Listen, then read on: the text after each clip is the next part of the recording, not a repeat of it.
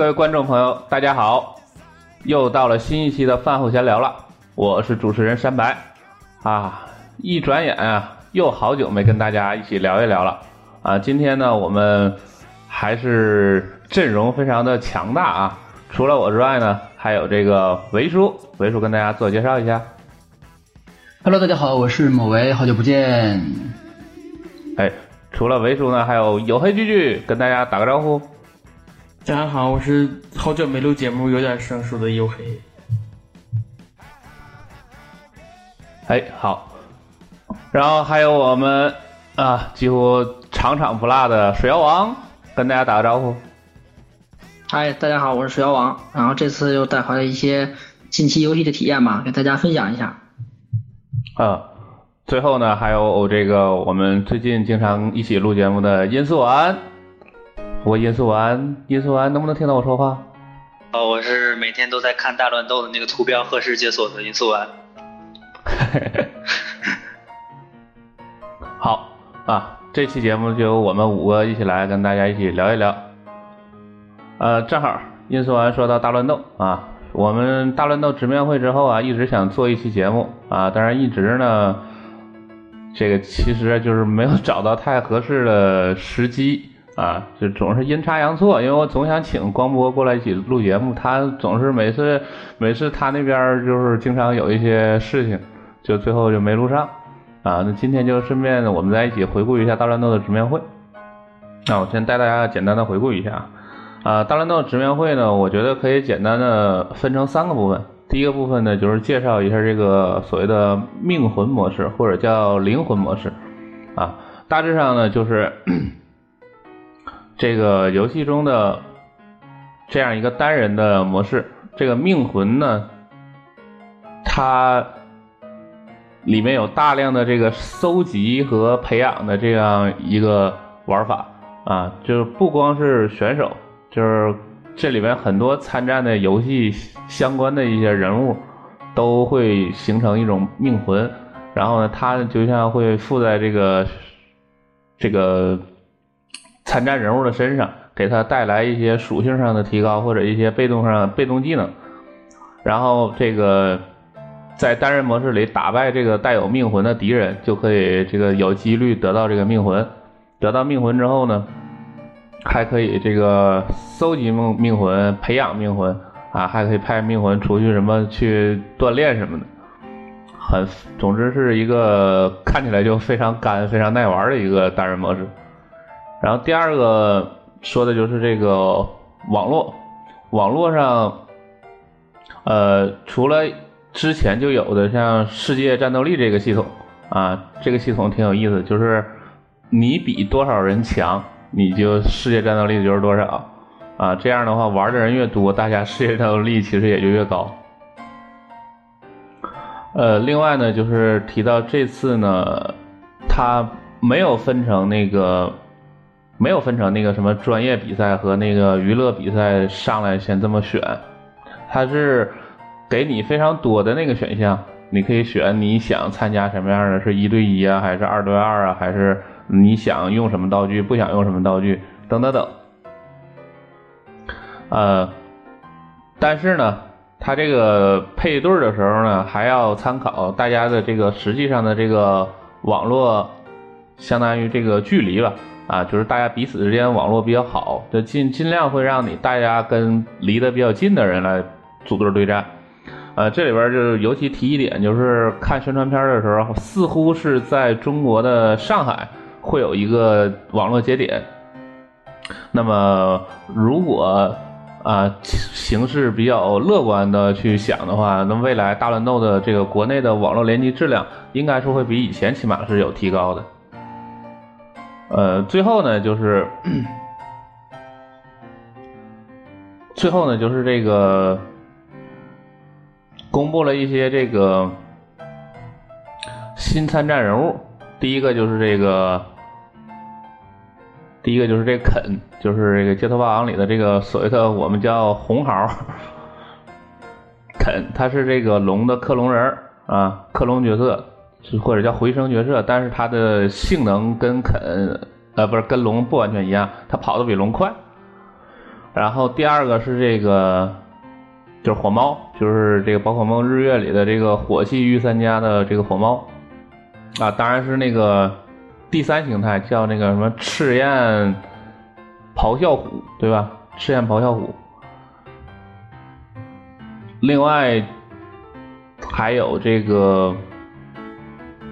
还有这个这个就是首批购入游戏会送一个特点的人物，这个人物我想这个几乎全世界都没有人猜到，非常的神奇啊！各路舅舅的猜测全都落空了，是谁呢？是这个马里奥系列的经典，不是 BOSS，也不是 角色，是经典背景里的那个食人花。食人花成为了一个可控的角色啊，非常的有意思。呃，当然，呃，英宁也提到这个，由于这个制作周期的原因，有一些人物没有办法放进来，所以呢，呃，也算是为了弥补大家的遗憾，会推出一个参战人物的季票。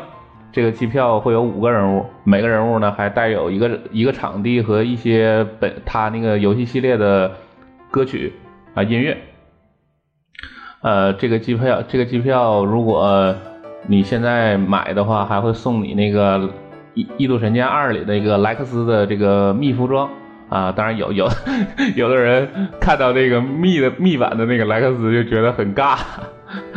这个因为密那个还是相对于说比较 Q 版嘛啊。不过也有朋友说，这虽然是这个人物是密，但是背后背的那个青龙爷爷倒是如假包换的，是吧？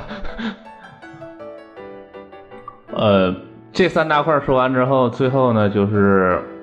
播了一个片儿，这个片儿质量非常的好啊！我想很多朋友其实已经都看过了，是吧？包括这个音乐也特别的好，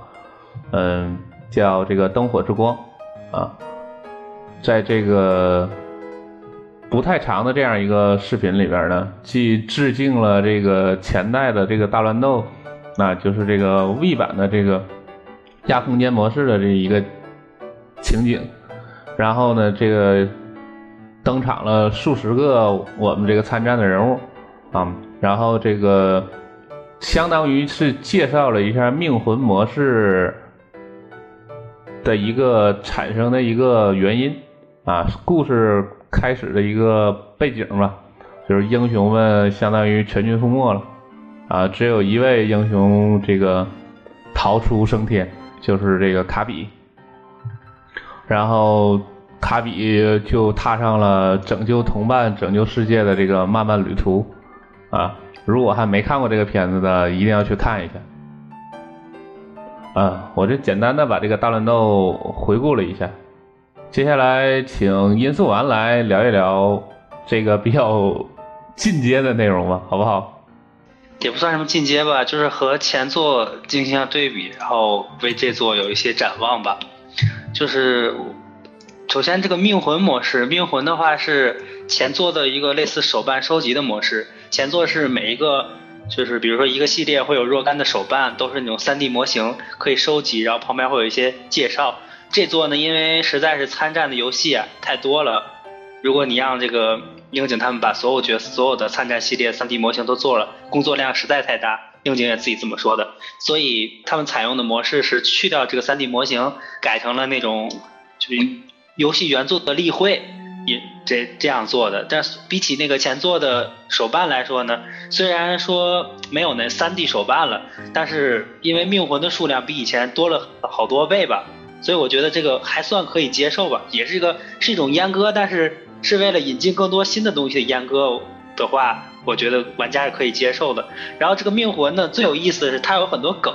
就是因为按照游戏里的设定，命魂是可以升级，升级之后，然后因为这个东西命魂相当于一个装备嘛，你可以让命魂生培养，你培养它，然后升级，不光升级，然后升级到一定等级之后呢，这个命魂是可以进化的。然后这里头就可以诞生很多的梗了，比如说那个雪雪伦的马，那个恶魔城雪伦。有一个女性角色玛里亚，也是玩家可以操纵的角色。她在雪伦里头是十二岁，然后在续作也不算续作，在后续作品的月下里头，她是十七岁。于是你操纵这个，于是你的十二岁的玛利亚的命魂呢，就可以通过升级变成十七岁的玛利亚。就这座的命魂就融入了非常非常多的这样的一些梗。如果你对原作有些有些有所了解的话，你玩到这个命魂的时候，一定会有这种会心一笑的感觉。然后命除了命魂模式呢，还有一个就是参战角色了吧？参战角色刚才上面也是说了，说有好有好几个角色因为档期赶不上，所以没有登场嘛，用这个 DLC 形式。然后 DLC 的话，因为樱井目前也说了，说 DLC 还没有开始制作，但是选人已经选好了，所以大家比较关心的一个异度之刃，我觉得这个东西应该是这个角色的参战几率应该是非常大的，因为因为是这样的，视频中呢，樱井是给出了异度之刃的这个密装扮嘛，然后呢，并特地提了一句说。这个《异度之刃》这个作品和我们这个游戏的档期赶不上。如果说他没有让《异度之刃》的角色参战的想法，他何必又单独提这一句呢？他直接带过去不就好了？他直接连密装扮都不给不给你做不就好了？我觉得是有让那个莱克斯参战的可能的。然后其他的 DLC 角色呢，可能会比如说等到明年火纹新火纹发售了之后，给火同期的火纹一个角色，因为四代是有这个发。火纹衣服发售之后，给衣服一个 DLC 角色，四代是有这个先例的，所以我们可以推测到明年，比如说火纹啊、贝姐三啊或者密特罗德四啊，给一个新的角色，这就是 DLC 的一些合理猜测吧。但是现在猜 DLC 也没有什么意思，嗯，然后再说一下直面会介绍的新的一点吧，就是这个服务器，刚才。因为看直面会都知道是给上海的一个小点儿，但是其实直面会里并没有提到说这是一个服务器或者一个节点。它直面会的原话是说呢，说因为我们这个大乱斗这个游戏对网络要求比较高，会就近匹配，然后这是放了全图好几个点。然后如果你是日版直面会的话，它会显示日本人、日本人和日本人自己玩。然后如果你是美版直面会呢，就镜头一切切到美国，会显示美国人和美国人自己玩。所以。上海给个点儿，其实不一定是服务器，但是呢，至少说明这个樱井或者说任天堂意识到了大乱斗有这么一批人在中国，这个哪怕不是服务器，我觉得这也已经也是个好事了。那然后提到这个中国玩家，还有一点就是本作这个中文，但很遗憾的是，它这个是在直面会上也是有好几个国家的语言你可以切换，中文很遗憾就没有那个对应的语言，跟随的是日版。但是呢，这个游戏啊，其实也很好理解，因为中文配音这个东西，说说实话，呃，目前还没有几个厂商做的比较好。大乱斗里没有中文配音，我还我觉得还可以接受。嗯，所以就是我想，哎，想说的是什么呢？就是就是解决了好多玩家之前的一个疑惑，因为大乱斗里的不同角色叫法是日版和美版是不一样的。比如说火纹的某些角色，日版可能叫呃，日版叫鲁夫鲁夫雷。然后美版叫罗宾，这样玩日版的玩家和美版玩家会有些冲突嘛？那这座你可以自己随便切换语音，就不会有这样的疑惑。你熟悉美版就可以切成美版的语音，熟悉日版就可以切成日版的语音。所以说这座大乱斗真的是不会说是不愧说是樱井最后，但是疑似最后的大乱斗，疑似最后的大乱斗就做了很多玩家之前很关心的一些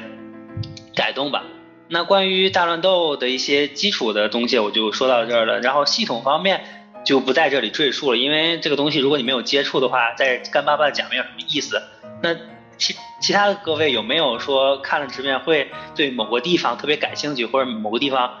有疑惑的点呢？就想问一下。那个我我我大乱斗是一个玩的很浅的玩家，我之前就只是偶尔试了一下。你们能告诉我我为什么要买这个游戏吗？我我，而且我是个动作苦手，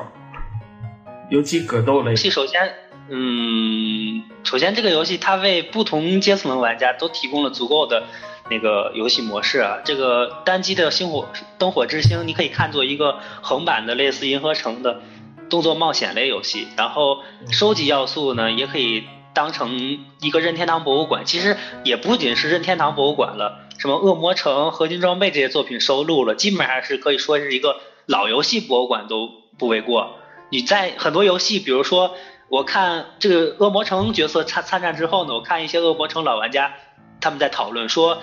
能给恶魔城的阿鲁卡多这飘逸的长发做一个 3D 建模，哪怕是那个 Konami 自己他给那个阿鲁卡多做 3D 建模的时候，都偷懒做了个剪，多做了一个短发的。说任天堂能够如此还原阿鲁卡多的这个建模，很多恶魔城老玩家都感觉欣慰。就如果你是其他游戏的粉，我觉得你也可以买一下大乱斗。至于说什么难格斗游戏苦手，我觉得这个不用担心啊，因为这个游戏是和马车一样有着道具模式，又有着地图各种的地图机关的，就在那个新手和老手之间的差距不会说特别特别大，而且老手基本玩的都是一 v 一无道具终点模式的，说对于跟新手玩家其实怎么说，基本上玩不到一起，所以不用担心说，其实我自己玩的也不是特别好，就不用担心自己说因为技术怎么怎么样，因为这个游戏会为你提供足够多的其他的要素的。嗯，还有看那个剧情模式，它的剧情模式也是就一关一关的，然后像普通的那种格斗游戏似的嘛，就是每一关打一个人之类的，还是说它是乱斗模式的，就是一关和好几个人打之类的？打一个人的模式有有这种模式，但是我说的那个灯火之星是另外一个模式。目前目前公布的是有三个模式，第一个是就跟老格斗游戏或者说街机游戏一样，每一关打一个角色，这是第一种模式。第二种模式呢是命魂模式，这个在樱井自己后面也会解说，大家关注一下那个光魔大侠的 B 站账号，他会这两天会把这个视频中文字幕投稿。命魂模式呢，就是说，呃。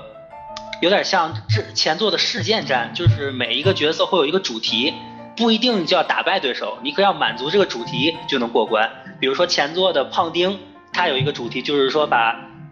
因为胖丁把那个在一个马瓦里欧制造瓦里欧瓦里欧制造的一个场景里，然后对战的是三名小孩角色，那胖丁的目的呢，就用他的下臂技能把这个三个小孩都哄睡了，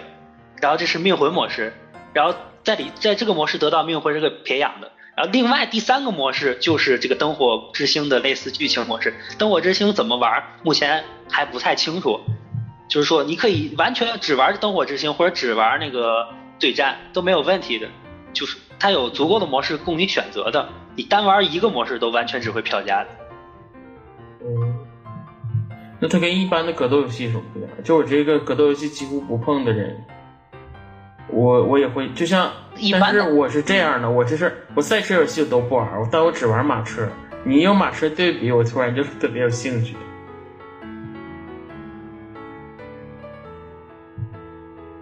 喜欢马车就很简单了，就是多人道具战，找找个乐呵。因为如果你看官方的一些比赛，官方前前两天在日本。办了一个比赛嘛，然后那个比赛就是有道具的，就经常是有一个人捡到一个加命的道具，然后来个逆转。如果多人混战的话，道具的作用更加放大。对于新手来说，其实没有必要担心这些。而且新作还出了个模式嘛，就是你可以把某个人的某个角色的能力值调高或者调低，就一群人，然后其中有某个人可能水平比较高，然后你就可以大和大家商量一下，把这个人操纵那个角色的性能调得很低很低。它是有专门一个这么这个模式的，呃，而且这个大乱斗它所有的技能它是不用不需要你去摇招，在发招这个上面它不会卡你，就是基本上就是 A B 两个键，然后上下左右加上 A B 就能出各种技能。另外就是大乱斗在战斗的时候，我觉得跟传统的格斗游戏。有一个很大的不同点，就是对空间的，就是空间感更强。就是传统的这个格斗游戏虽然也也讲这个空间感，就是比如说呃攻击距离啊，就但是传统的攻传统的格斗游戏还是更加看重这个，比如什么攻击力啊或者血量这些东西。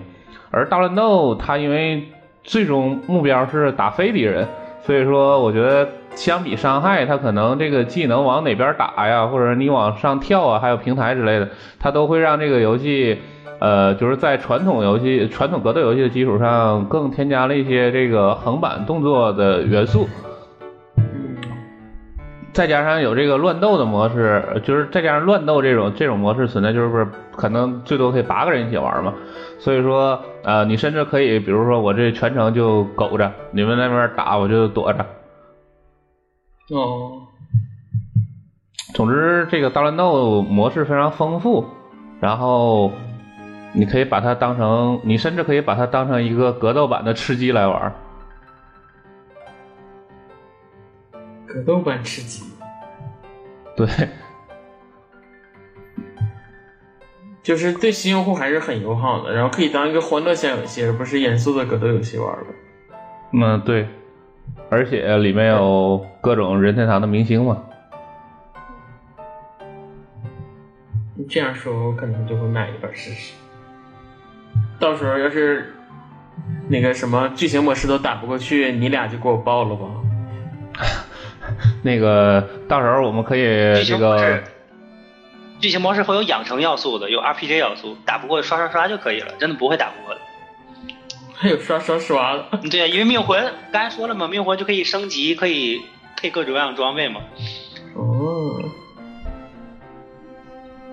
打不过就等级压制是吗？嗯。这个回头网站我们可以玩玩个什么五毛钱一把的，是不是？什么意思？对，到时候不行就开个直播，嗯，操作调到最低。我们这边也是，可能过一段时间会有一些聚会的活动，也准备把这个大乱斗拿过来做一些这个欢乐的这个体验或者比赛的，应该应该这个大家会很喜欢这个东西。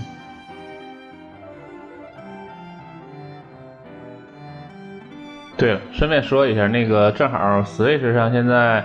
呃，有两款学学大乱斗这个模式的，就是相当于仿乱斗游戏，呃，一款是那个叫大乱欧，呃，当然它英文名不叫这个，就是那个图标是一个大蛤蟆那个，那个游戏，当然它其实很早就发售了，但是最近应该是在打折五折，呃，原价十九块九美美元，现现现价就九块九。呃，大家如果感兴趣，可以玩一下。那个好像都是一些独立游戏的明星，像什么产骑士啊、激光游侠什么的。然后那个还有一个就是育碧出的那个二 D 的那个免费游戏，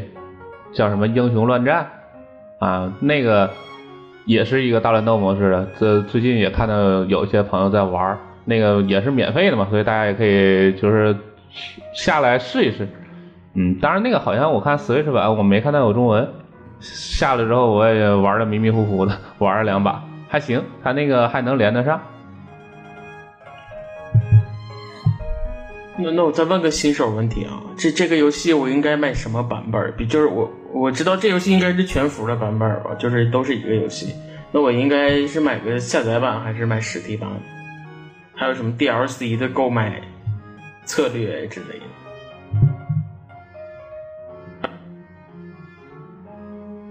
谁来解释？我要不我来这个。好好好，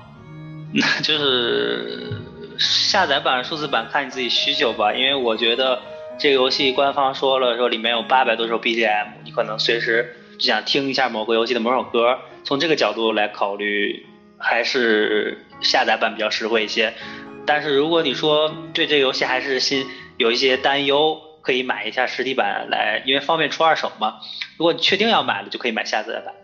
然后 DLC 的话，DLC 其实就很简单，五个角色，每个角色会有对应的场地和对应的一些音乐。其实现在可以，现在完全可以不买，等到 DLC 公布了，公布两到三个角色，看看这些角色里有没有自己喜欢的角色，可以单买。如果公布的两到三个全喜欢，你就可以一下买那个五个整盒的一个包，因为整盒的话。是每服是便宜五美刀，就你单独买五个可能要贵五美刀，买五个整盒就要便宜一些。其他的就是还是看自己需求吧，喜欢就可以买，因为毕竟还是一个图像游戏嘛，吹上天还是以喜欢哪个角色买哪个角色。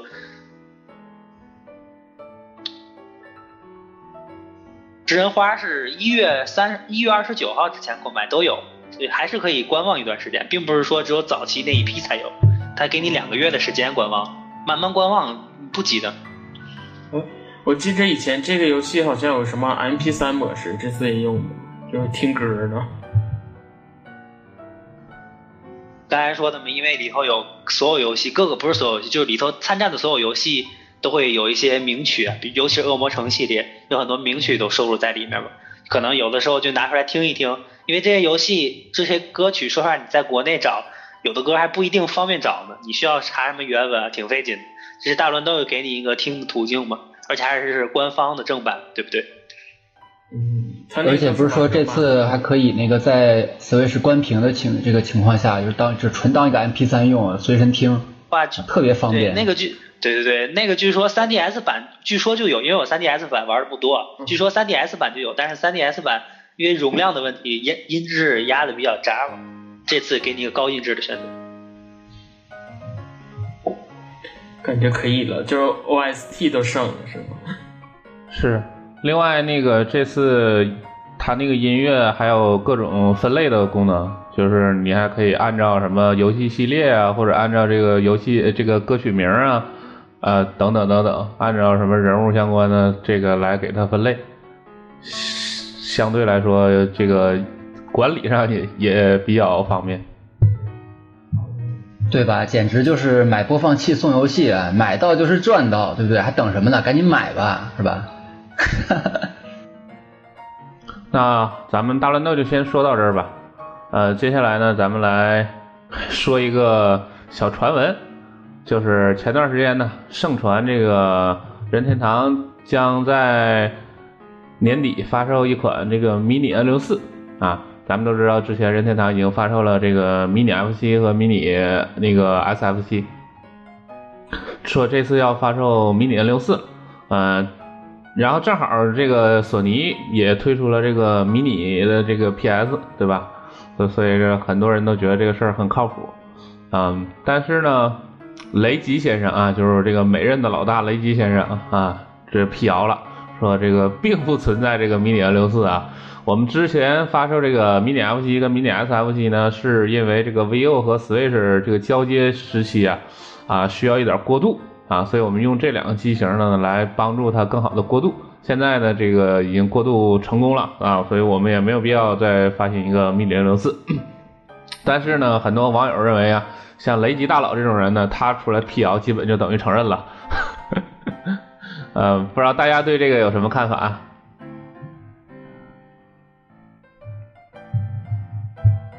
就觉得前一阵子财年报了，看了一下那个。那个迷你 N F C 和那个 S F C 的销量，我觉得这事儿稳了。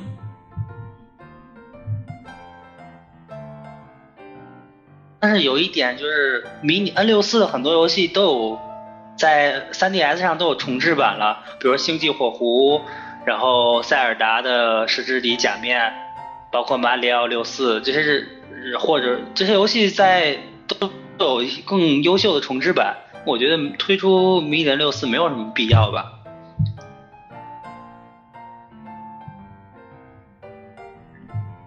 还有一个问题就是这个 N 六四上很多好的游戏是 Rare 做的，这个版权问题就有争议，因为 Rare 现在卖给微软了嘛，所以有些游戏好像是版权归微软了。像什么半卓熊什么的啊，当然半卓熊现在关译应该叫阿邦阿卡大冒险什么的吧。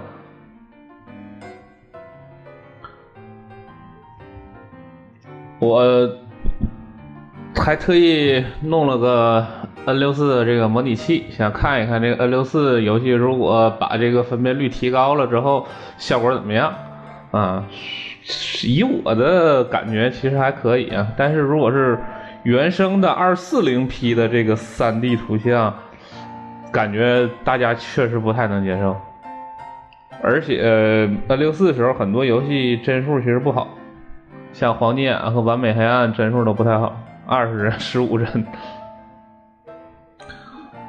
所以这东西，我觉得这东西吧，就是卖的是情怀。你说那重置当然有重置的好，但是情怀还有情怀好。按理说。什么 F C F 三 F C，它这些东西，你在之前的作品上，咱复刻就不说了，就是 V C 都出了好几遍了，但是大家照样，嗯，就是吃这个怀旧的这个感觉，说不定你 N 六四你做的特别好，人倒没有怀旧的感觉了。然后像它这种，我觉得它性价比其实就是，如果你喜欢怀旧的话，这个性价比是很高的，因为打包很多游戏，而且当年没买机器的或者怎么的。就好多人是喜欢把老机器拿回来玩，感受一下当初的那个感觉，而不是说重置之后你可能变得更便利了，游戏性更好了。但可能就缺失那份怀旧的感觉了。所以我觉得这个迷你 N 六四市场，我觉得应该还是有的。而且当年那么多人，其实 N 六四销量嘛，也就是比 GC 和那个 V 六好一点。当年可能好多人还是想怀旧的。我觉得就是卖怀旧这一茬的人，他们可能不太在乎你们刚才说的那些东西，可能觉得啊，游戏阵容够吸引我，然后画面什么的那些都可以往后靠一靠。其实很多老游戏，你还真得放在就放在它当时的那个平台上去体验它，你才可能去找到当年的那种，就是这个游戏的精妙之处到底在什么地方，你可能才能最深刻和最直观的去感受到。你真把它重置回来。有的时候啊，你可能还觉得，呃，那也就是这样，对吧？像之前那个会员刚出的时候，我就把那个 FC 的那个塞尔达拿出来玩了一遍。我真的想，我说这个是那个年代能做出这样的东西来，这这老任对吧？这脑洞得是有多大？你还真就得在那种画面下、那种这个技能下去玩它，你才有这个真的是直达你内心的这种感受。而而且 N 六四还占一个手柄，它的那些游戏好多是为了它那特殊的手柄设计。你可能拿新的，咱们可能适应新的那些，有好多游戏你就玩不出，因为拿模拟器嘛，大家也不会说真买个 N 六四手柄去玩，大部分都可能就是拿一个电脑用的手柄之类的玩，可能就体验不到，就是老玩家喜欢怀旧的，就体验不到当初的那种拿 N 六四手柄玩的感觉。嗯，是，这个 N 六四手柄是挺有特点。那不管怎么说吧，如果真出了的话，肯定又会有不少人为了情怀去买。嗯，不过不过我倒是觉得我们国人呢，啊，与其去追求这些东西，尤其是 N 六四，国内还没太多情怀，不如去买个神盾，是不是？我双十一就买了这个神盾，啊，花了九百九十九，然后这个玩了马里奥银河和这个塞尔达黄昏公主，我觉得这个。也还不错了啊，这个毕竟你是一代还是二代呀？嗯，你那是一代还是二代？马马里奥银河那个神盾上只有一代。啊不，我说你那机器。那那个国国行就一个版本啊，没有没有二，没有什么一代二代的。是吗？对啊，那个它它其实它其实叫神盾三代，神盾一代是掌机，二代是平板，三代是机顶盒。然后这个原价原价是一千四百九十九，然后双十一那天那个头五分钟降到九百九十九，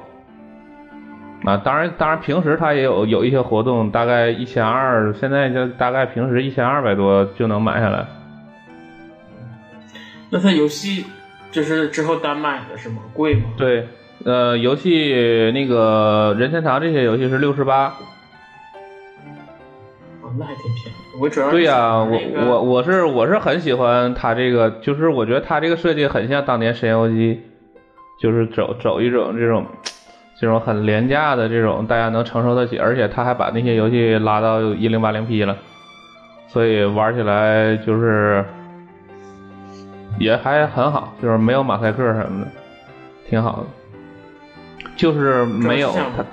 它就是不支持 V 的那个体感手柄了，所以玩马银就没有那种体感的那种，就是吃星星那个那么爽快，得用右摇杆去吃星星，就挺挺挺费劲的，有点像我拿手柄玩射击游戏，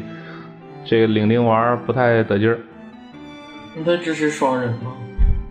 呃，它好像是支持双人，那比如它那里边那个新新马新马 V，它还支持四个人呢，但是它那个标配的手柄。就一个，呃，但是它好像也能支持一些其他游戏机的手柄，什么三六零手柄什么，好像也能支持。当然我没具体研究，反正我平时就是自己一个人，我。嗯，反正新马位就就不要买了，不马上就要 NS 上快出。啊，是。就真希望在在这些，我像我想玩马银和那个全无虚发，我都希望在 NS 上来一波。唉，反正这个也是 NS 嘛，内威的 Shield。对对。这个反正看他目前的游戏阵容，我还真挺心动的，但是不知道后续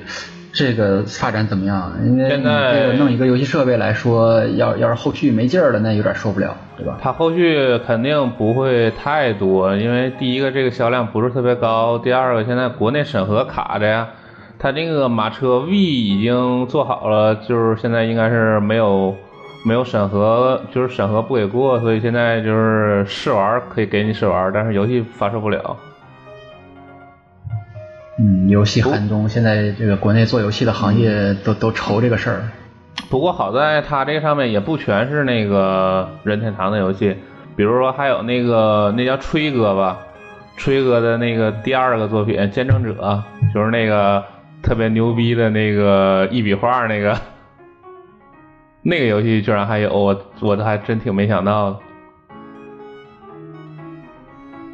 然后还有一些其他的，比如说什么《仙剑奇侠传》什么的。那这英伟达的 NS 上的黄昏公主是基于 V 版的还是 VU 版的？我当然是 NGC 版吧。昨昨天我觉得不太推荐吧，因为这游戏的 VU 版是整个材质都重置了。啊，但是 VU 版 VU 版其实 怎么说呢？哎。这个现在会拿 VU 玩的人不多了吗？啊，也是。等以后 NS 真出重置，也不可能卖你六十八的，对不对？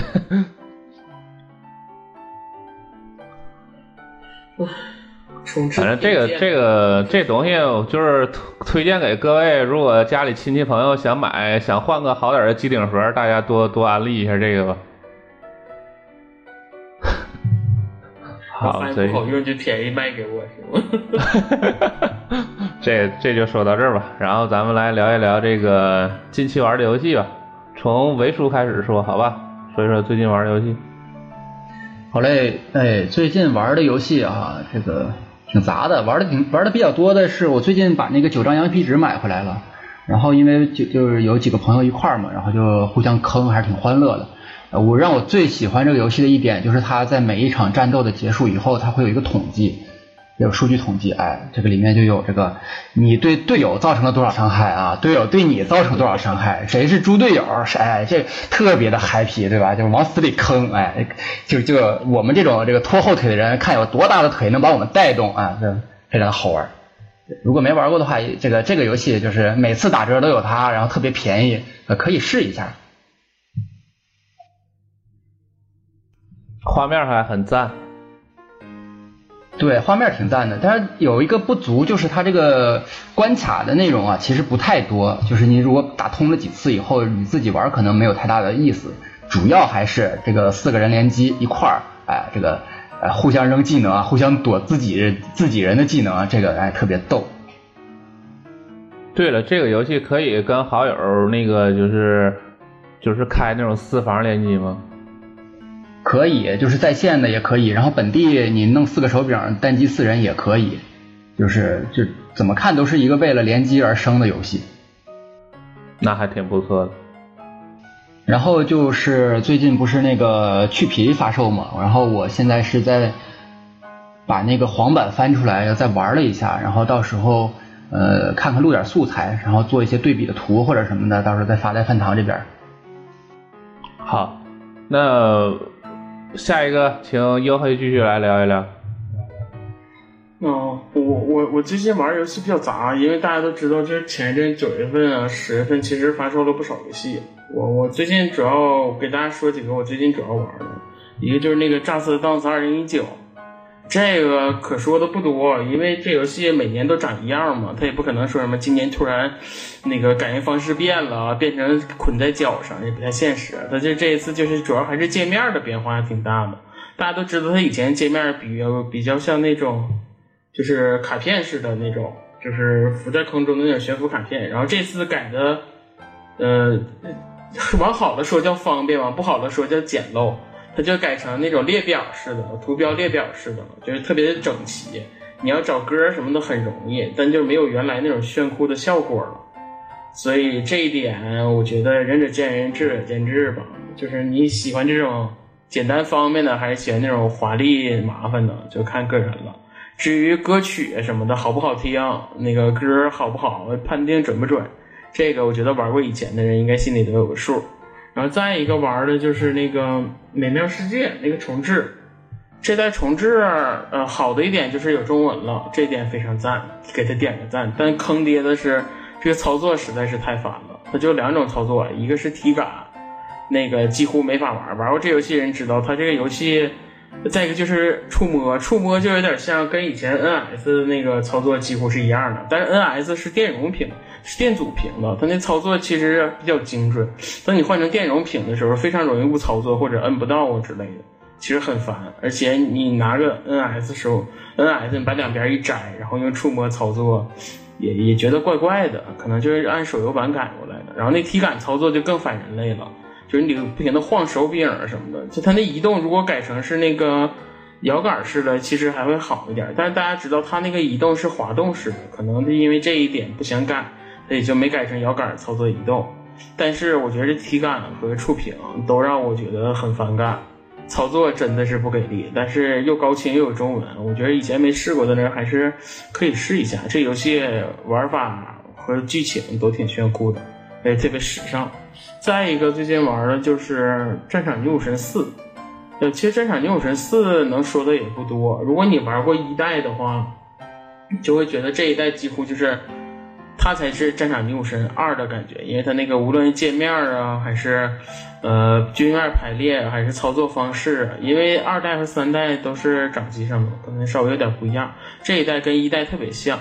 然后熟悉一代的一定知道，一定对它很熟悉了。然后不熟悉的，它就是一个战棋游戏，可能战棋游戏嘛这几年不太火，因为它节奏太慢了，可能跟现代人这种快餐式的思想不太一样。但是这个游戏好玩就好玩在，呃，它的战棋模式跟其他的不太一样，它是就是，呃，其他战棋你只要操作角色去对它下命令就行，它这个是你操作角色的时候是你自己亲自操作嘛，比如说无论是跑动啊还是射击都是你自己操作的。而这一代又加了一个新的兵种，叫投弹兵。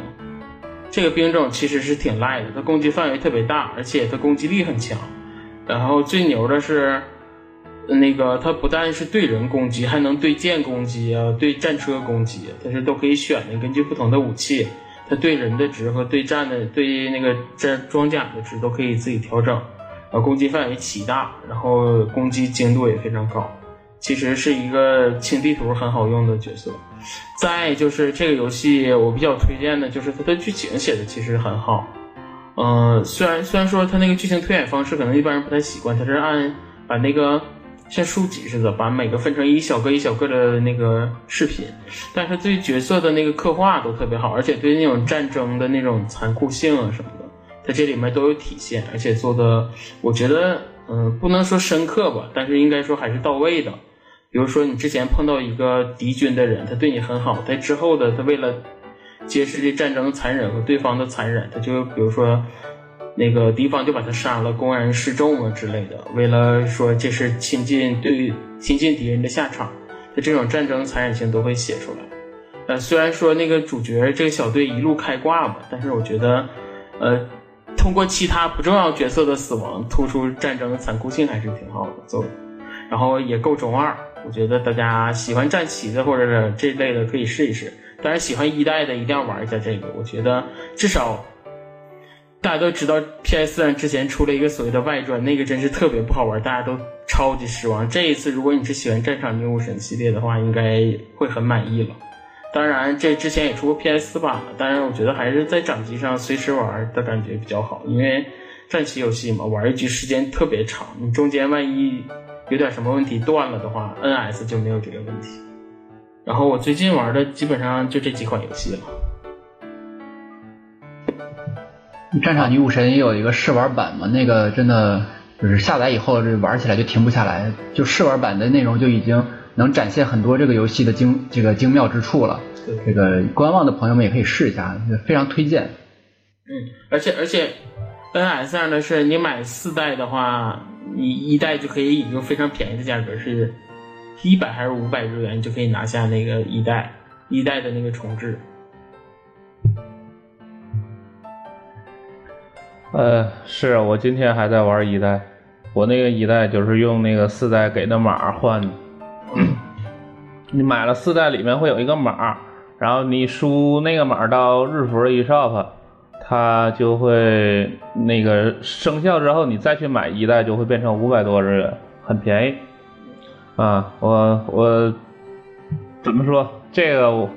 就一代这价格，可以说比 Steam 过去还便宜了吧？嗯。啊，而且以战场女武神这个偏向于这种油画、这种水彩的这种风格，在 Switch 上表现特别的、特别的契合吧？啊，非常的好看，效果特别的赏心悦目，所以还是很推荐给大家。契合了吧？就是不不会比其他平台差，就有什么巨大的差距？我觉得。嗯，就是它，它属于那种。不会，不会比较尴尬，就不会像德军总部那种，就是有的时候就是很糊，它就整体来说还是很舒服。对，而且那个狙击手小姐姐特别漂亮啊，特别漂亮，对，特别漂亮。这个，比如说喜欢玩火纹的朋友，其实可以玩一玩这个。而而且这个如果没玩过初代的话，那个初代还有动画片儿，可以去看一看。当初那个动画片儿我看的时候觉得做的还不错。嗯，我最近其实继续主要还是继续玩《大蛇无双》，我玩特别慢，到现在还没通关呢，刚玩到第四章。呃。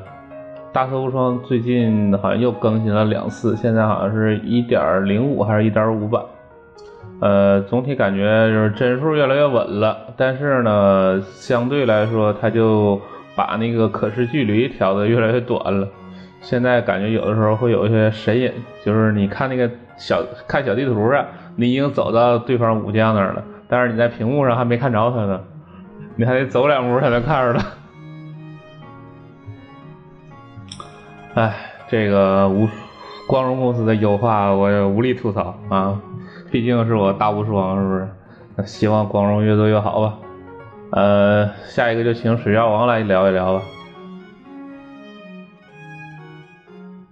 嗯，我近期玩的是主要是两个游戏吧，一个是黑魂，一个是暗黑三。啊，黑魂呢，呃，其实我之前之前是没接触过这游戏的，然后本来这游戏应该是今年五月份发售，然后后来。就因为游戏可能有一些问题，然后就是延期到今年的十月份发售，然后我也是第一时间就入入入手了，然后身边也有几个小小伙伴嘛，就拉着我一块玩。嗯，这游戏我看刚开始是一个人玩，然后后来就是因为有点有点有点难嘛，说实话有点苦，就是呃让跟他们一块去练了练了练，然后中间断断续续的，就是我个人和他们就之间来回连着玩。嗯，现在的话是在打二周目，然后一个游戏的话，嗯，反正这个游戏应该也算老游戏，应该大家也应该都都应该玩过啊，就是就是之前 PS 上的，或者说这次 NS 上，我看也有不少人去玩这游戏。然后我这个游戏呢，反正我个人体验就是非常出色啊，它的那个 BOSS 战和这个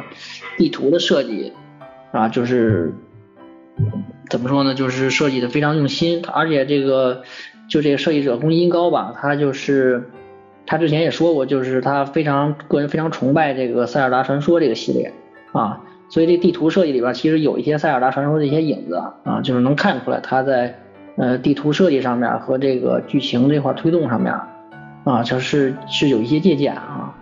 嗯，这个游戏呢，我个人是推荐是一个人一个人先玩一周目。啊，就是因为一周目的话，呃，你对这个世界的话，可能就是从无到有，或者说，呃，整个这个游戏的这个体验的话，你一个人玩的话，当然可能会比较苦啊。这游戏就是，其实我刚开始玩也有一点想弃坑的感觉啊，就是有有一段老死，啊，就是我觉得大家，但我还是推荐大家先一周末的时候，先是一个人去玩，尽量一个人去玩，因为一个人玩的话。可能你能体验到这个游戏整个的这个呃，给你的体验吧，是一个怎么说？它跟多人玩的话就完全感受不一样啊！就是它里边这个就是音效啊，还有这种呃场景的这些氛围，以及这地图的设计怪物怪物的设计，整整的这个这些所有的元素吧，就是，嗯，我觉得一周目一个人玩的话，能给你一个特别强烈的一个印象啊。虽然你肯定不落下一些东西，或者说如果你实在卡卡住的话，你可以看攻略啊，就是如果哪儿有问题，你可以看攻略。然后你后面的话，二周目的话，或者是嗯以后的话，你可以跟小伙伴一块去打打。当然，你如果就是比如手残，或者说实在过不去，你也可以找人啊帮你一块去打打过去，然后嗯再一个人去玩。反正这个游戏，我个人是我今年玩的话。印象比较深刻的一个第三方游戏吧，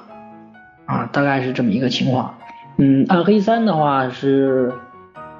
呃，也是我是在涨价前买的啊。嗯，这款游戏就是一说要出中文，然后那个那个 G S 立马就涨价啊。我是在 G S 涨价前啊，就赶紧就先拍下来了，问了一下，拍下来，然后嗯，这个游戏呢，能嗯怎么说呢？暗黑三的话也是几年前的游戏了吧，嗯。嗯，这款游戏的话，我个人不是特别的满意吧，因为，呃，就是之前，嗯，就是，呃，上上中学那时候吧，他们大概，上上中上高中的时候，我记不太清楚了，就大概那时候，呃，在 PC 上玩的暗黑二，当时玩的是如痴如醉那那个体验，在 PC 上玩的话，但这次暗黑三的话，嗯，可能一个是这个游戏也是几年前的游戏了，然后。呃，没有第一时间玩，可能很难去隔了这么多年，可能很难去找到那种暗黑的那种感觉，因为毕竟这个游戏行业不断的发展，然后这游戏又是那么多年以前的了，然后可能，嗯，就是，嗯，怎么说呢？就是说很难很难，就是因为隔这么多年了，可能很难去体验到它最开始那种的震撼。如果我要是。第一时间去玩，因为之之前的话也没有 PC 上没玩过，只是知道有这么游戏啊。当时我 PC 配置也不好，然后为了游戏升配件吧，也不太知道啊，是这么一个情况。然后，呃，当然掌机模式的话，它还是不错的啊。掌机模式下，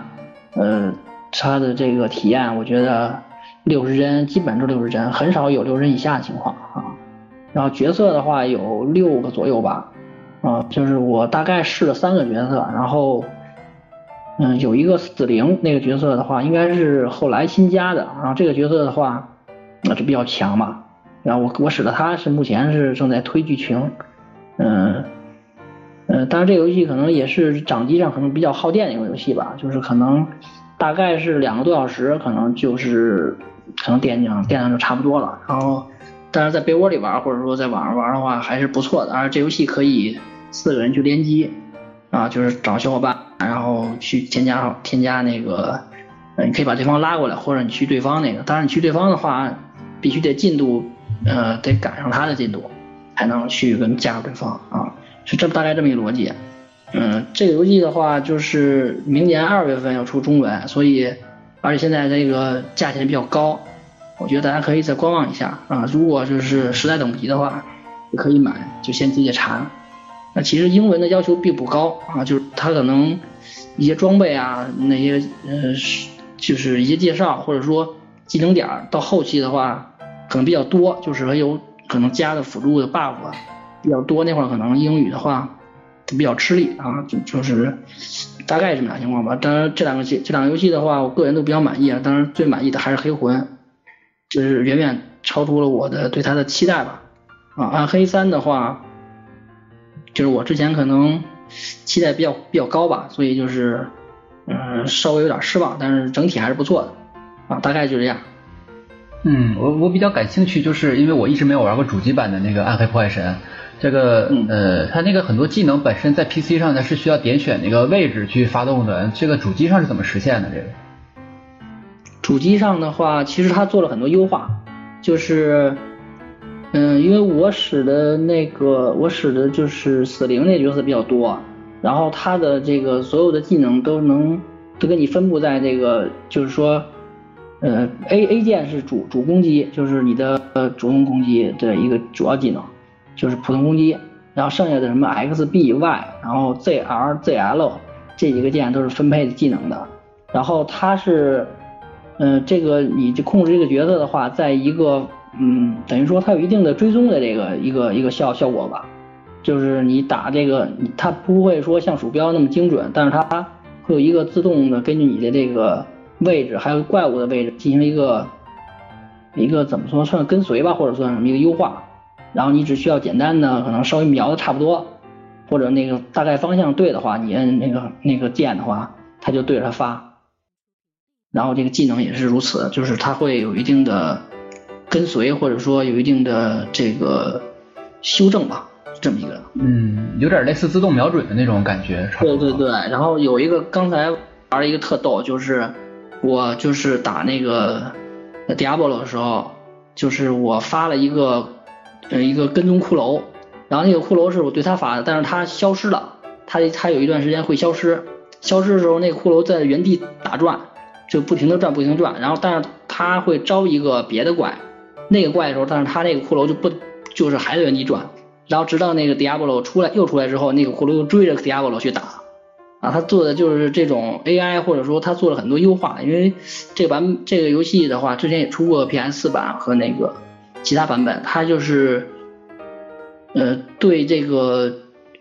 呃就是除了电脑之外的这种就是主机上操作的话，我觉得没有什么问题啊。我个人觉得还是操作上，我个人是很满意的。嗯，因为这个东这个游戏在 PC 上玩的时候，其实大家很大一个动力就是冲层嘛，就是看一个有点类似于大家互相较劲的这种看进度的，其实还挺吃这种说走位啊也好，还有这个技能发动的位置。特别暗黑三就是给给对给每个角色都配了一个聚怪的一个技能嘛，就是把这个怪聚集到某个固定的点位上，其实这个挺讲究的。所以说不知道在主机上会不会这一块会稍微弱化一点。嗯，呃，因为我可能也研究不是特别细吧，因为我使的那个是远程的。然后我个人体验还是比较满意的，就是技能那块儿的话，呃，基本都能打着。我个人是，呃，就是我毕竟个人比较满意它的操作和它的这些个 AI 判定吧，我个人是觉得不错的。应该说强度肯定是不能跟 PC 比，但是我觉得如果这样说的话，在这个掌机上玩的话，应该体验还是还是可以的，至少操作不会让你感觉别扭，对吧？对对，然后还有一点就是它的，因为它的这个视角是一个固定的嘛，就是一个，呃，除了个别战役是有一些个角度的变换之外，嗯，大部分时间都是一个斜四十五度那种角度，然后，嗯，它距离好像不能调，我个人感觉是不能调吧，然后掌机上玩可能稍微有点偏远。嗯，就是 PC 版上也是只有也是只有两个视角，一个就是正常视角，一个是切近的特写视角，就只有两个视角，基本上也没有什么可改的。嗯，对，因为它这个游戏可能就有几年了嘛，所以呃，掌机上玩的话，我觉得反正就是稍微有点显小吧，就是电电视上玩的话还是没问题的。嗯，说的越来越期待这个暗黑二什么时候也在 Switch 上重置一个。对对，其实我更个人更期待暗黑二吧，暗黑三。可能刷出来的要素可能就是太多了，可能呃个人可能有点就可能没有太多精力去玩这一个游戏，那种可能越更愿意花更多时间去玩不同的游戏啊，是这样一个情况。对，回头等暗黑二真出的话，咱就也做一个专题，对吧？一起聊聊。对对对，好，那我就这样。暗黑二就暗黑二就不知道，不过暗黑不朽就很有可能登陆 Switch。别了，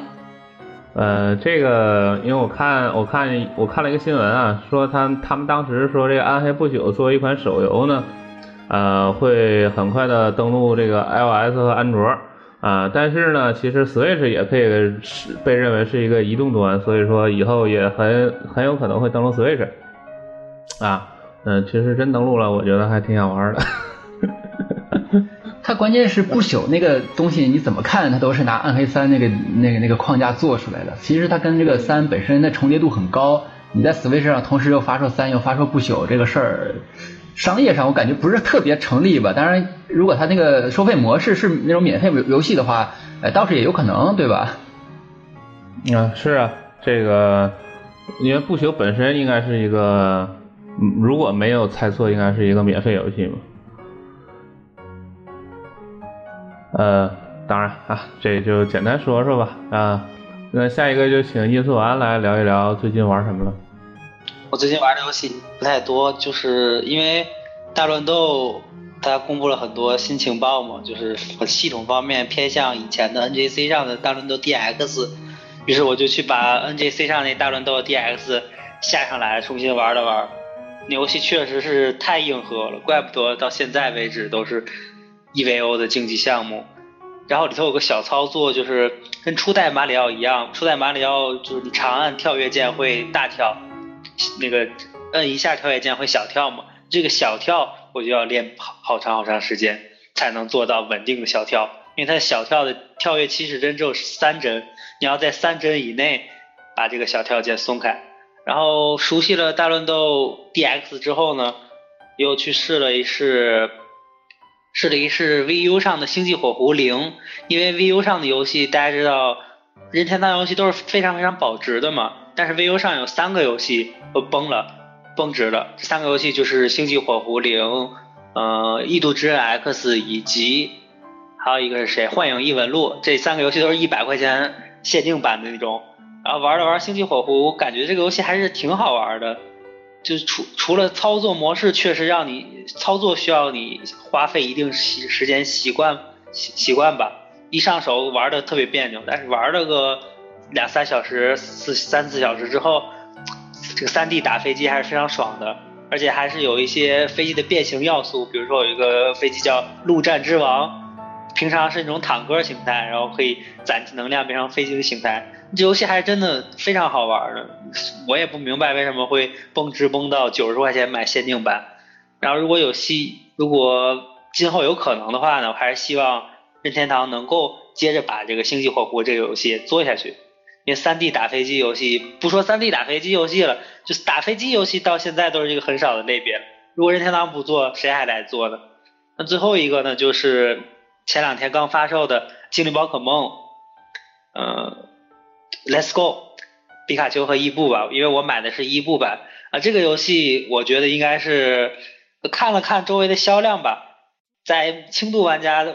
在中国内的轻度玩家的销量中，销量非常非常高。但是在核心玩家这边呢，会有却收获了一定的差评。就大家对这个游戏有没有什么就玩，不论是玩到了还是没玩到，还是在等发货？那对于这个新的精灵宝可梦有什么想法呢？呃，我先说两句。呃，我其实还没买呢，但是我我主要是关于游戏评价呀，我我谈两个我自己的看法，就是关于这个普通玩家和资深玩家，他的游戏诉求其实未必是一样的，啊，就是。首先，那个游戏的宣传刚出来的时候，普通玩家很多时候是怎么说？没有什么太多评判标准，但是资深玩家总是会有一些呃建立起来的成熟的评价体系吧。啊，那么一旦这个新的游戏宣传不符合他们的这个标准的时候呢，他们就他们就经常会在这个游戏发售之前就给出一些负面的评价。呃，当然，要论对系列的了解程度，肯定是这些资深玩家要比普通的玩家做的要好啊。但是我还是觉得，作为普通玩家，不要怎么说呢？不要完全让那些资深玩家来代替你自己思考。首先就是游戏并没有真正玩到，大家说的其实都是一种，嗯，怎么说呢？根据刻板印象的一种推断。第二呢，就算真玩了之后，不同的人他其实呃有一个理论叫心流理论，就是这个玩游戏的时候啊，这个游戏的难度跟你获得的这个乐趣它是有关系的。如果太难呢，你会产生很大的挫败感；如果太简单呢，你就会觉得无聊。这个心流理论认为，这个好的游戏呢，就是它要让这个游戏的难度始终是保持一个。相当于在这个难和简单之间这个合适合适的程度上，然后上下略有浮动，让你一直觉得带有一些挑战性，但是又不会有很强的挫败感。呃，但是资深玩家他的游戏水平、游戏阅历跟普通玩家他其实是不一样的，所以可能普通玩家觉得正好的难度，资深玩家会觉得过于简单，或者普通的普通玩家觉得这个系统。挺有意思的。但是资深玩家可能会觉得太简，就是太太太浅了啊，没有什么可研究的地方。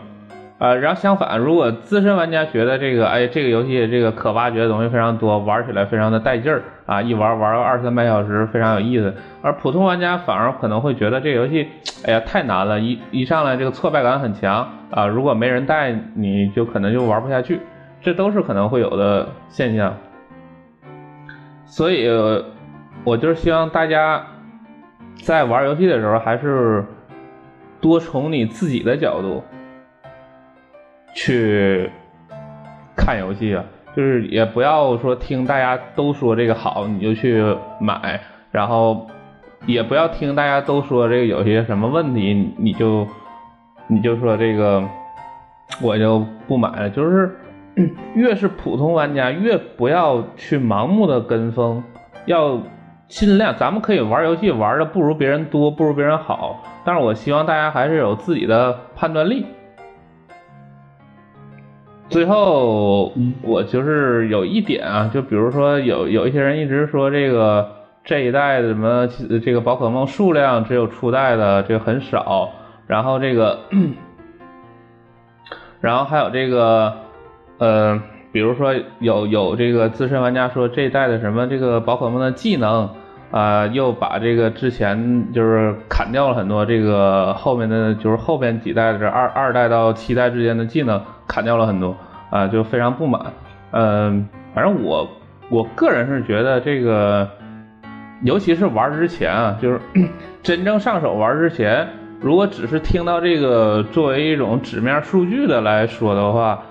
我我觉得它并不是说一一定说少就是不好，多就是好，也并不是说就是把所有的钱袋都累积到一起就一定是好，呃，不是说砍掉就一定是不好，就。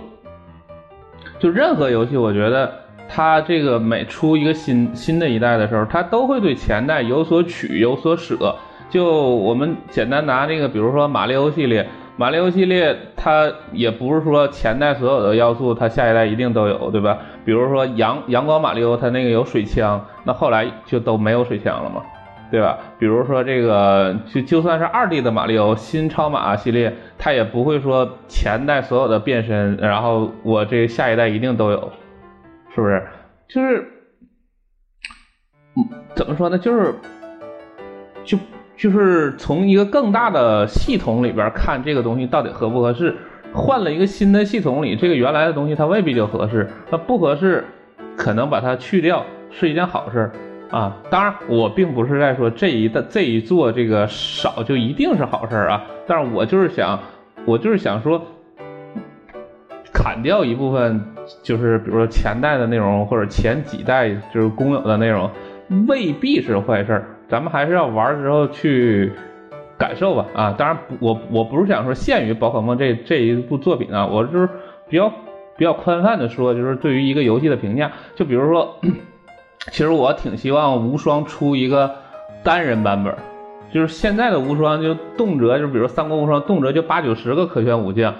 这根本没有那我其实我觉得我根本没有精力去把那八九十人都好好玩一遍，而且他之前为了把这个人数凑高之后，他很多人那个模组又类就是怎么说很很雷同。然后后来慢慢的不雷同了之后，又搞得很多人都拿拿的都是那种特别奇形怪状的武器，我就觉得，慢慢的这个游戏为了追求那种数量感，把它本身的那种怎么说呢精巧感反而给影响到了啊，就就说白了，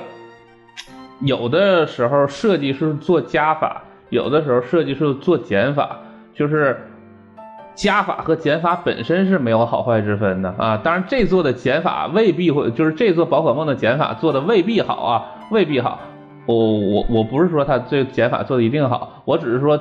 就是做减法本身跟做加法，它不是说一个好一个不好，不是说加法就一定好，减法就一定不好，不是说像荒野大镖客那种，说我一做八年找两千人做八年，什么什么都做进去就一定好。也不是说我这个游戏就就几个按钮，就是功能非常简单，就是很短小，就一定不好啊！我我就我就简单说一说吧啊，我就说到这儿吧。嗯，这个游戏其实，在我们这边的话，就是很多核心玩家他表示反感啊。呃，倒不一定说是这个对这个游戏本身的素质会觉得怎么样，他们主要是可能觉得这个人呃 G F 这个态度啊啊，我们本身很期待你这个宝可梦的正统去做，结果你给我来个这啊，这个可能他们对于这个这个方面有不满。其实这个事儿跟刚才咱们聊那个暗黑破坏神这个事儿可以放一块儿说。对吧？这个暴雪嘉年华那么大一个场景，最后你你给我们弄一个一个不朽出来，这玩家都疯了，是吧？暴雪股价疯跌，对吧？为什么？就是有人说了，暴雪已经开始不懂粉丝了。但所以说回到宝可梦这来，大家也怕啊。老任做了这么个东西，它明显是就是面向这个新用户和轻度用户的，这个没有问题，对吧？它明显是把这个很多深那个对战方面的这个深度的内容给给砍掉了，特性没有，道具没有，这个老玩家肯定不满，没有问题。这个东西是就不是面向给核心玩家的，它就是面向一个那个推，就是怎么说是一个推广新用户的这么一个一个一个作品，对吧？你不能按照这个核心这个作品的要求去去要求它。所以说老玩家最不满的是你任天堂，你 GF 你没有给我拿出一个特别明确的态度，你万一这个东西你挣了钱了。对吧？大家确实都很喜欢皮卡丘，皮卡丘谁不喜欢呢？对吧？出了这个谁不买呢？那你万一尝到甜头了，以后你这个正统做都不好好做了怎么办？特别是这个日月和救济日月的时候，其实玩那个老玩家已经开始有这个不满的情绪出来了。所以说，呃，对于这些玩家来说，你这个 GF 后续要怎么应对这个事儿才是更重要的。所以说。啊，对于这个游戏本身的素质怎么样，我觉得真的没有必要太多的苛责。反正我是很期待的，因为我这个买了以后还没发货嘛，这等发货急的不行。哎，这个我真的是非常非常期待这这一次作品能够给这个咱们这个宝可梦玩家的群体那个能带来一些非常新鲜的血液啊。这个啊，对，就是那以后的作品正统作品会不会有问题，会更好还是更坏？这个东西我们现在谁也说不出任何一个事情来，对吧？只能是等。如果 G F 真的也不懂粉丝了，那我觉得跟这一次的这个 Let's Go 可能也没有那么大的关系，对不对？只是其中的一个环节而已。他真的要是不懂粉丝了，我们又能有什么办法呢？对吧？我们只能是以抱以这个呃对他唯一的期待和祈祷吧，希望他能把这个系列就这个可以说是在。整个任天堂平台上上来说，也是影响力如此之大的这么一个系列，把它这个优良的传统给延续下去，给我们提供更好的这个游戏体验吧。我们只能是希望这样。呃，说到说到说到这个，我我我稍微再说两句啊。就比如说，暴雪的粉丝当然都是以 PC 核心玩家为基础的嘛，对吧？都是那些老炮的 PC 玩家，非常。非常资深、非常可以说非常老前辈的那些人，这见多识广啊。但是，我我要这么说啊，如果暴雪真是说出了这个手游之后，啊，这个公司越来越惨，赚不到钱，黄了，我觉得首先肯定不是这手游的错啊，肯定不是这手游的错。就好像暗黑四没出来，一定不是因为暴雪把力量都用来做这手游了。现在，是咱们举个最简单的例子，就是本来这个拳头被腾讯收购了，拳头做这英雄联盟做的很好，但是呢，就是在中国大家都知道，这个现在手游里边最火的王者荣耀，其实相当于就是把英雄联盟就是可以说是无耻的抄了一遍，然后做成了手游，然后这个钱就白让腾讯全赚了，拳头就赚不着。那么 反过来，就是也有人已经眼尖看出来了，这个暴雪这个暗黑不朽，它是非常接近网易出的那个叫，呃，我我看一眼我手机啊，我手机里下的这个游戏 叫《无尽神域》啊，这个《无尽的神域》这个游戏我都玩了四十多级了啊，这个《无尽神域》这个游戏可以说跟那暗黑的手游很像啊，可以说就是网易其实一直在做这个准备，就是怎么把这个。暗黑这个玩法给它搬到手游上去，那么现在相当于两种选择。第一种选择就是暴雪如果不跟网易做合作，那那就是相相当于就像拳头一样，你眼睁睁着看着网易就是贴，就是相当于抄你的玩法，蹭你的 IP，蹭你的热度，然后他赚钱你赚不到。那与其那样，我觉得真的还不如就大家就是合作，我就暗黑就授权给你，然后当然暗那我授权给你，我肯定暴雪就可以派一些人来把关，对不对？那把一把关，这个把一些不好的地方，咱们还能控制控制。我觉得最后其实是一个皆大欢喜的结果。这网易想赚钱，你也可以出这个名正言顺的暗黑手游了。如果暴雪帮你把把关，这个口碑也不会那么那么丧心病狂，那么坑钱坑的那么质量那么差，对不对？也不也不不砸这个招牌。呃，所以我我我从心里我其实是愿意愿意希望看到这个手游成功的。我我是真心希望那些谁不希望自己对谁不希望自己喜欢的厂家赚钱呢？对对，我就是真真心希望就是这么说吧，用那个让子弹飞的话说，就是我希望暗黑和网易站着把这个钱赚了。对，其实啊，这个手游这个事儿本身没有任何错误，啊，那个暴雪犯的错误是他这个公布的时间点和时机不对，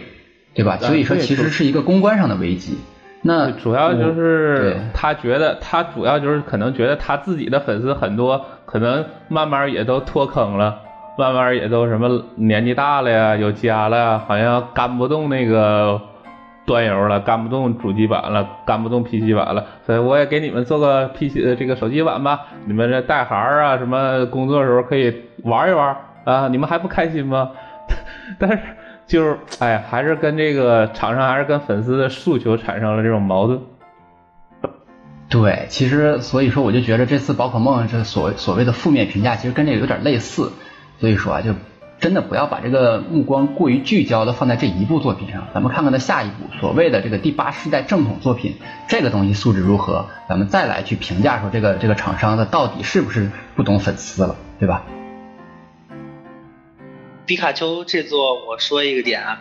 就是其实很都很多人觉得说这座是老玩家、核心玩家和轻度玩家之间的一个争执，其实我觉得完全不是。我我对这座的质疑就是说，抛开轻度玩家，抛开核心玩家，就单看这个游戏，单看一个六十美刀的一个主机游戏，这个游戏质量合不合格？那反正从我现在的看的来说呢，它的无论是游玩时间还是一些细节。都是对不起这个六十美刀的游戏的，很多人拿这个游戏和初代的黄比，初代的黄可是一个掌机游戏，掌机游戏可卖不到六十刀，就是说，就还是说不要说说因为是老玩家批判，那这座就是站在一个从来没玩过任何宝可梦系列的玩家来看，我这个游戏也是没有办法给太多的好评的，特别是比如说游玩过程中的一些体感的小问题啊，然后。技能的一些特效一些问题啊，或者是进入建筑要黑屏啊，这些东西都是要给差评的。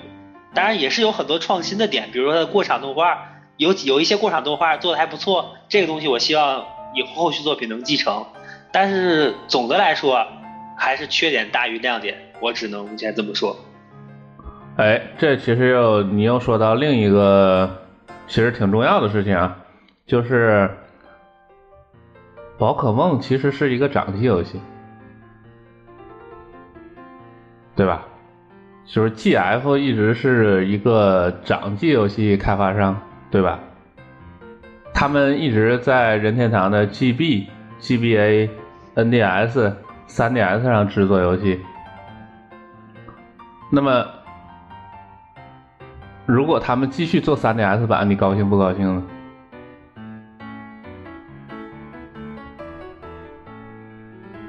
对吧？就我哪个版本都无所谓啊！你无论做哪个版本，你要有足够的内容量和足够的质量，这做哪个版本都可，我都我都能接受啊。就是我对分辨率不是特别敏感。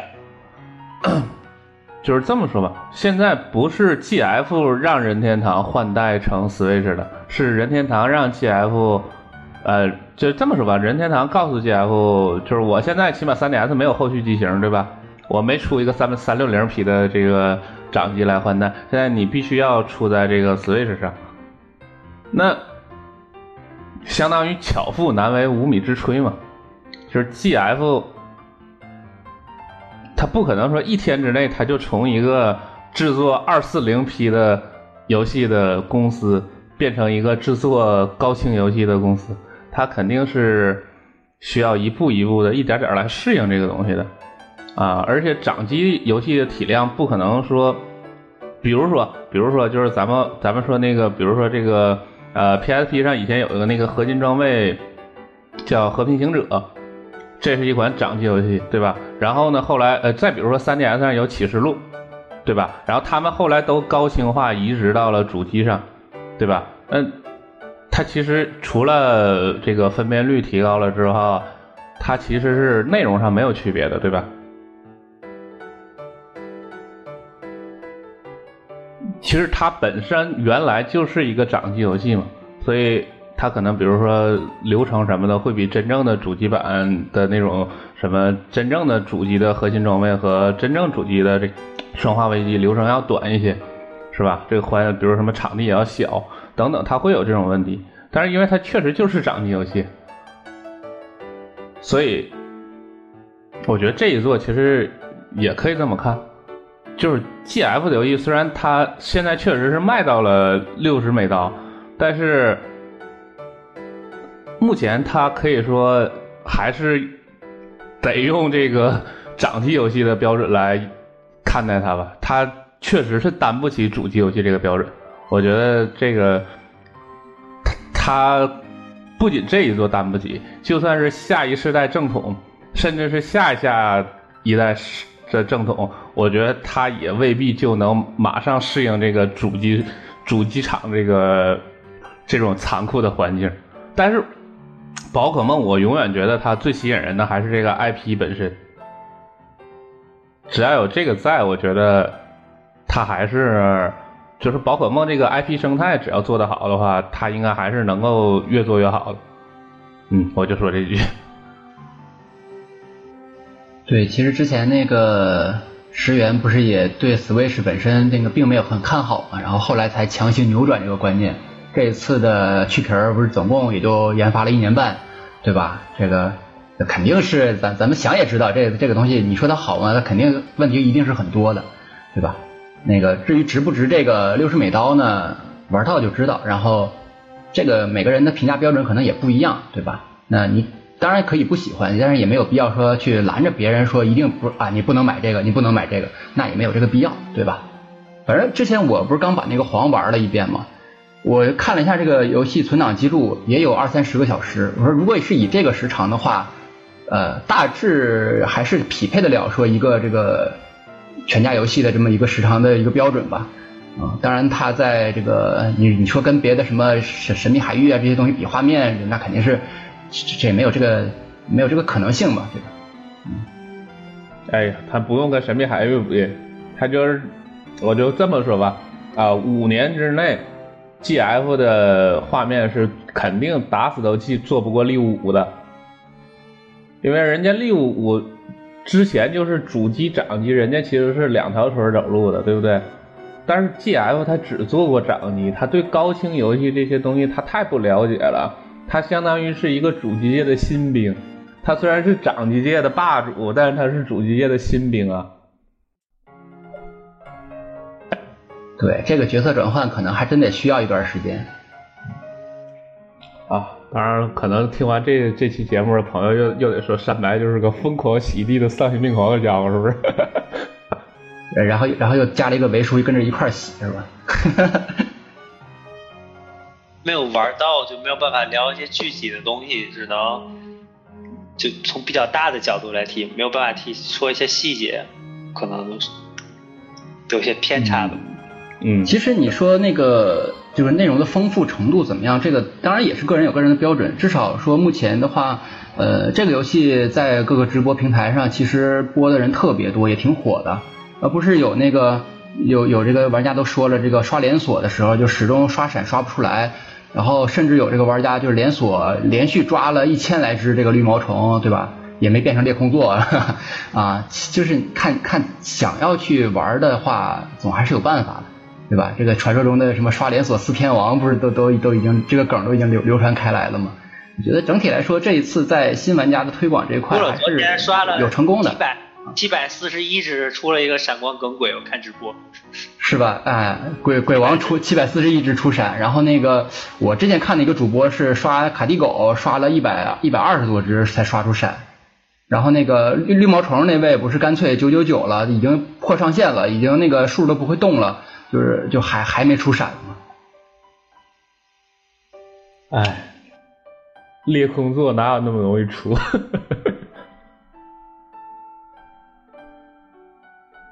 呃，等这个过段时间，等咱们饭堂更多的朋友都把这个本作通关了，心得多一点，咱们到时候再传一个主题节目，再来聊一聊本作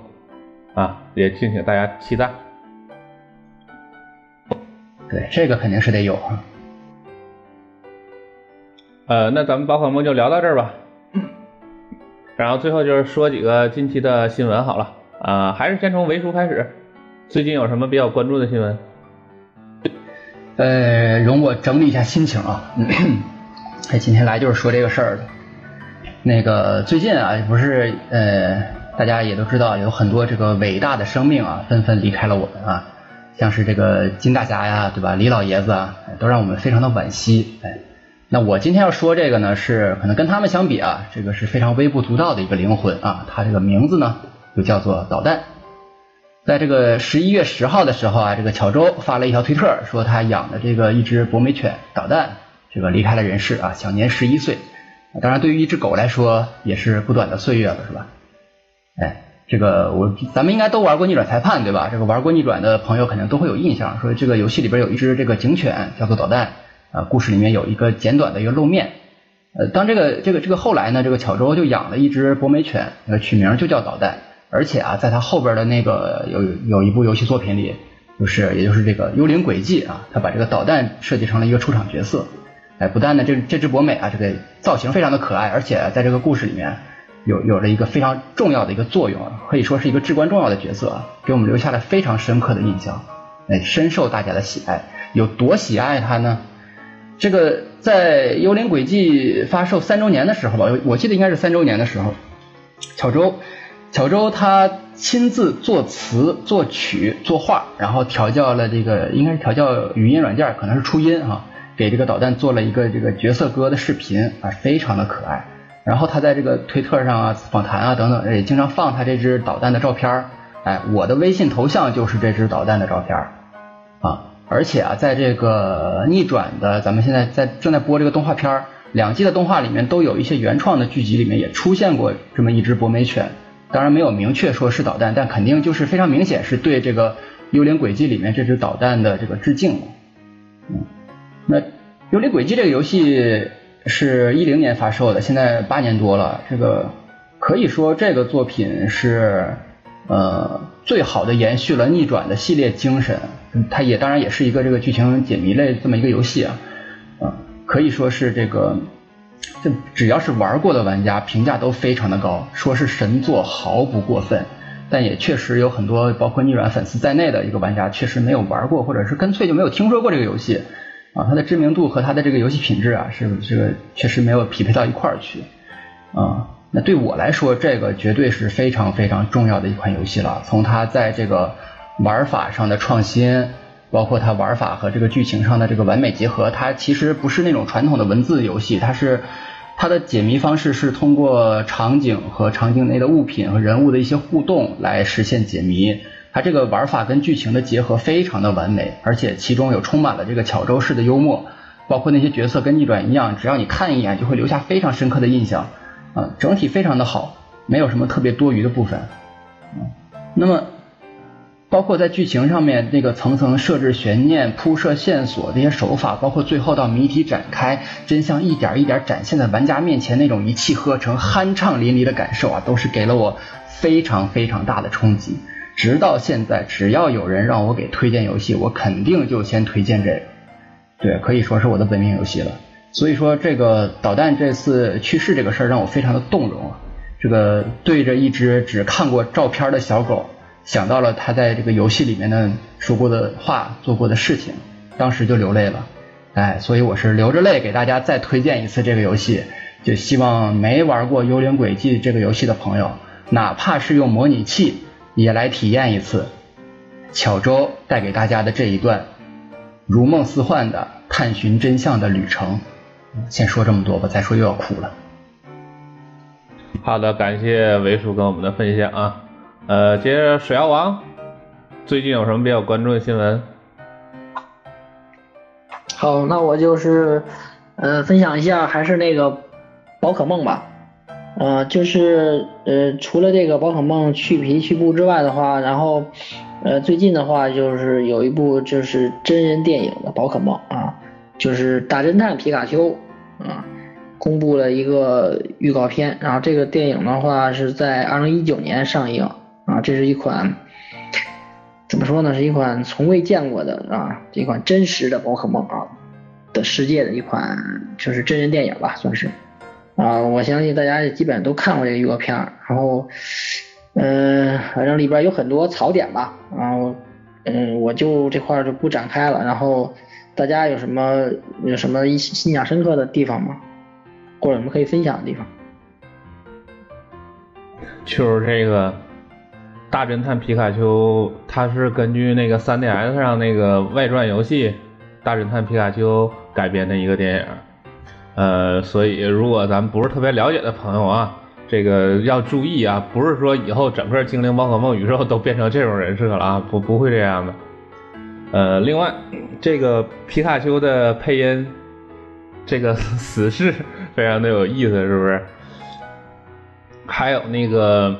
这次的人设，就是很多人都觉得这个人设非常诡异嘛，因为他们这个电影制作组请了那个几年前那个制作的，就是画那个宝可梦同人插画特别特别奇怪的版本，画的跟那个克鲁苏似的，特别哏儿的一个版本的那个画师，请了他参加这个人设制作，所以这次这版本就比较哏儿。哎，说到人设的话，我这边还真的是身边的朋友两种这个反应截然不同啊！一波说哦太可爱了，好想看，我马上就要看；还有一波说这什么东西，丑死了，简直不能忍受这皮卡丘长得那么长的毛，对吧？这个胖丁的毛都要打结了，对吧？应该是光光滑滑的，这个可能大家也是见仁见智了。那我后来一琢磨，这胖丁要是真是光光滑滑的，那脑袋上那一圈不就全是肉瘤了吗？这么一想也挺可怕的，不是？不是光滑和毛绒问题吧？他们对这个毛的处理有些问题，因为如果你玩过口拳，就是宝可梦铁拳的话，那里头的角色也是那种，那时候就皮卡丘也是那种带毛的皮卡丘，但是他们皮卡丘处理的就非常好。然后我就说一点，你看皮卡丘，他在那个电影的皮卡丘在说话的时候，他的脸会有各种褶皱一样的东西吧？现实中长毛动物是没有那些东西的。就看着很别扭，我就不提什么喷火龙和甲贺忍蛙了，那两个真的有点恐怖了。就带毛在毛的处理上，我觉得他们可以更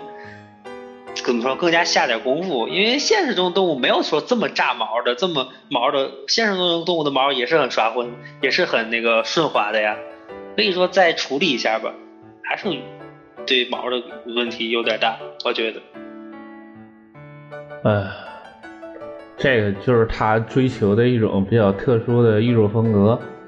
就好像当初这个零七年变形金刚真人电影公布之后，第一次公布真人版的擎天柱和威震天的人设，当时把我们变形金刚迷都吓傻了。我靠，这这哪是变形金刚真人版，这是异形的外传吧？但是现在十年之后，我感觉基本上大家都适应了。没有人再觉得这个变形金刚真人版的人人设很奇怪了。相反，基本上现在再看到动画版那个老人设，很多人都会觉得这太太土了，这看不了了。这个，哎，不管怎么说，哎，只是一个外传作品，这个应该不会对主主系列有太过太大的影响。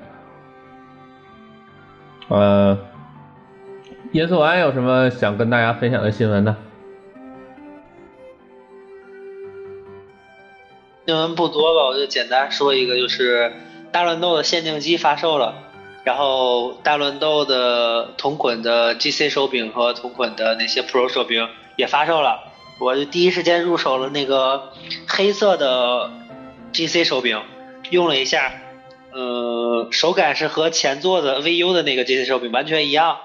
然后对于新玩家来说呢，这个东西不是特别推荐，这个还是给那些玩那个大乱斗 DX 的美国老炮。玩的，如果你是有一些闲钱，并且你想看这个 GC 手柄外形觉得很好看的话，可以买来试一下。如果不是说有闲钱，也不是说觉得这个好看的的话呢，还是推荐就用 Pro Pro 玩就可以了。啊，这个东西大家看看，觉得好看可以买一下。然后 Pro Pro 手柄也是大乱斗那个 Pro 手柄也是发售了，那个我还没有入手吧，但是看了一下设计还是挺漂亮的。它的那个大乱斗那个标志是有点发银色的，然后手手柄的握把那块是白色的。这个我觉得是和一度二手柄应该。设计的都挺好看，因为 NS 本身这些限定手柄也不和 3DS 比比起来非常少，就有钱的朋友可以买一下，当个收集，正好也大乱斗是支持本地八人的吧，多买几个手柄也方便八人游玩。那我说的就是就这两个跟大乱斗有关的手柄的消息了，也没有别的其他特殊的了。好，那我最后再补充几个小的消息吧。首先是这个文明六已经发发售了，对吧？然后呢，这个根据大家的测试，这次移植的应该是就是 PC 版啊，也不是那个 iPad 版直接移过来。嗯，但是目前没有那个那叫什么《王朝兴衰迭起》那个资料片啊，所以如果比较在意这个的呢，咱们可以等一等，先不着急入手。另外就是这个呃。星际战甲，对吧？或者叫战争框架这款游戏也快发售了啊，免免费游戏啊，呃，十几 G 的内存，还是这个帕尼克巴顿移植的啊。咱们喜欢这个打枪突突突，啊喜欢刷刷刷的朋友可以玩一玩试一试这个。然后据说是在初期会提供给你把那个 PC 号转过来的这种服务啊。另外就是这个。呃今天又公布了两个，一个是这个死或生沙滩排球啊，要出一个类似于豪华版的游戏，这个哎也不能说豪华版，就是个新版本吧啊，会同时登陆 PS 和 Switch 版啊。鉴于之前那个呃大蛇无双三出现了一个非常有趣的事情，就是这个就是这个六十帧的 PS 四版那个。他们的这个抖动效果不知道怎么就没有了啊，所以这次还是非常推荐大家买这个 Switch 吧啊啊，柔软引擎加 HD 震动啊，妙不可言，妙不可言，自己领会。另外就是这个呃《少女与战车》这款游戏也要推出一个豪华版登陆 Switch，呃，还有就是那个光也是光荣旗下的那个工作室之前有一个那个三合一的合集。呃，之前说是有 Switch 版，但是呢，最近发现取消了，把 Switch 版的三合一合集取消掉了。但是这三个会单独的出 Switch 版啊，为什么也不知道啊？我怀疑是不是卡带装不下这仨游戏了，干脆就是单都单卖得了啊。但是单卖估计会比会比这三合一版会贵一些啊，也可能是想多赚点 Switch 玩家钱吧啊。我就说这些，那咱们这周就聊到这儿。大家还有什么想补充的吗？补充补充一个小小小小的那个呃内容吧，就是呃前两天那个不是广州这边核聚变嘛，当时咱们这个饭堂电台的安飞聚聚也是来到广州对吧？就是我跟他们一块当去这个活动当志愿者，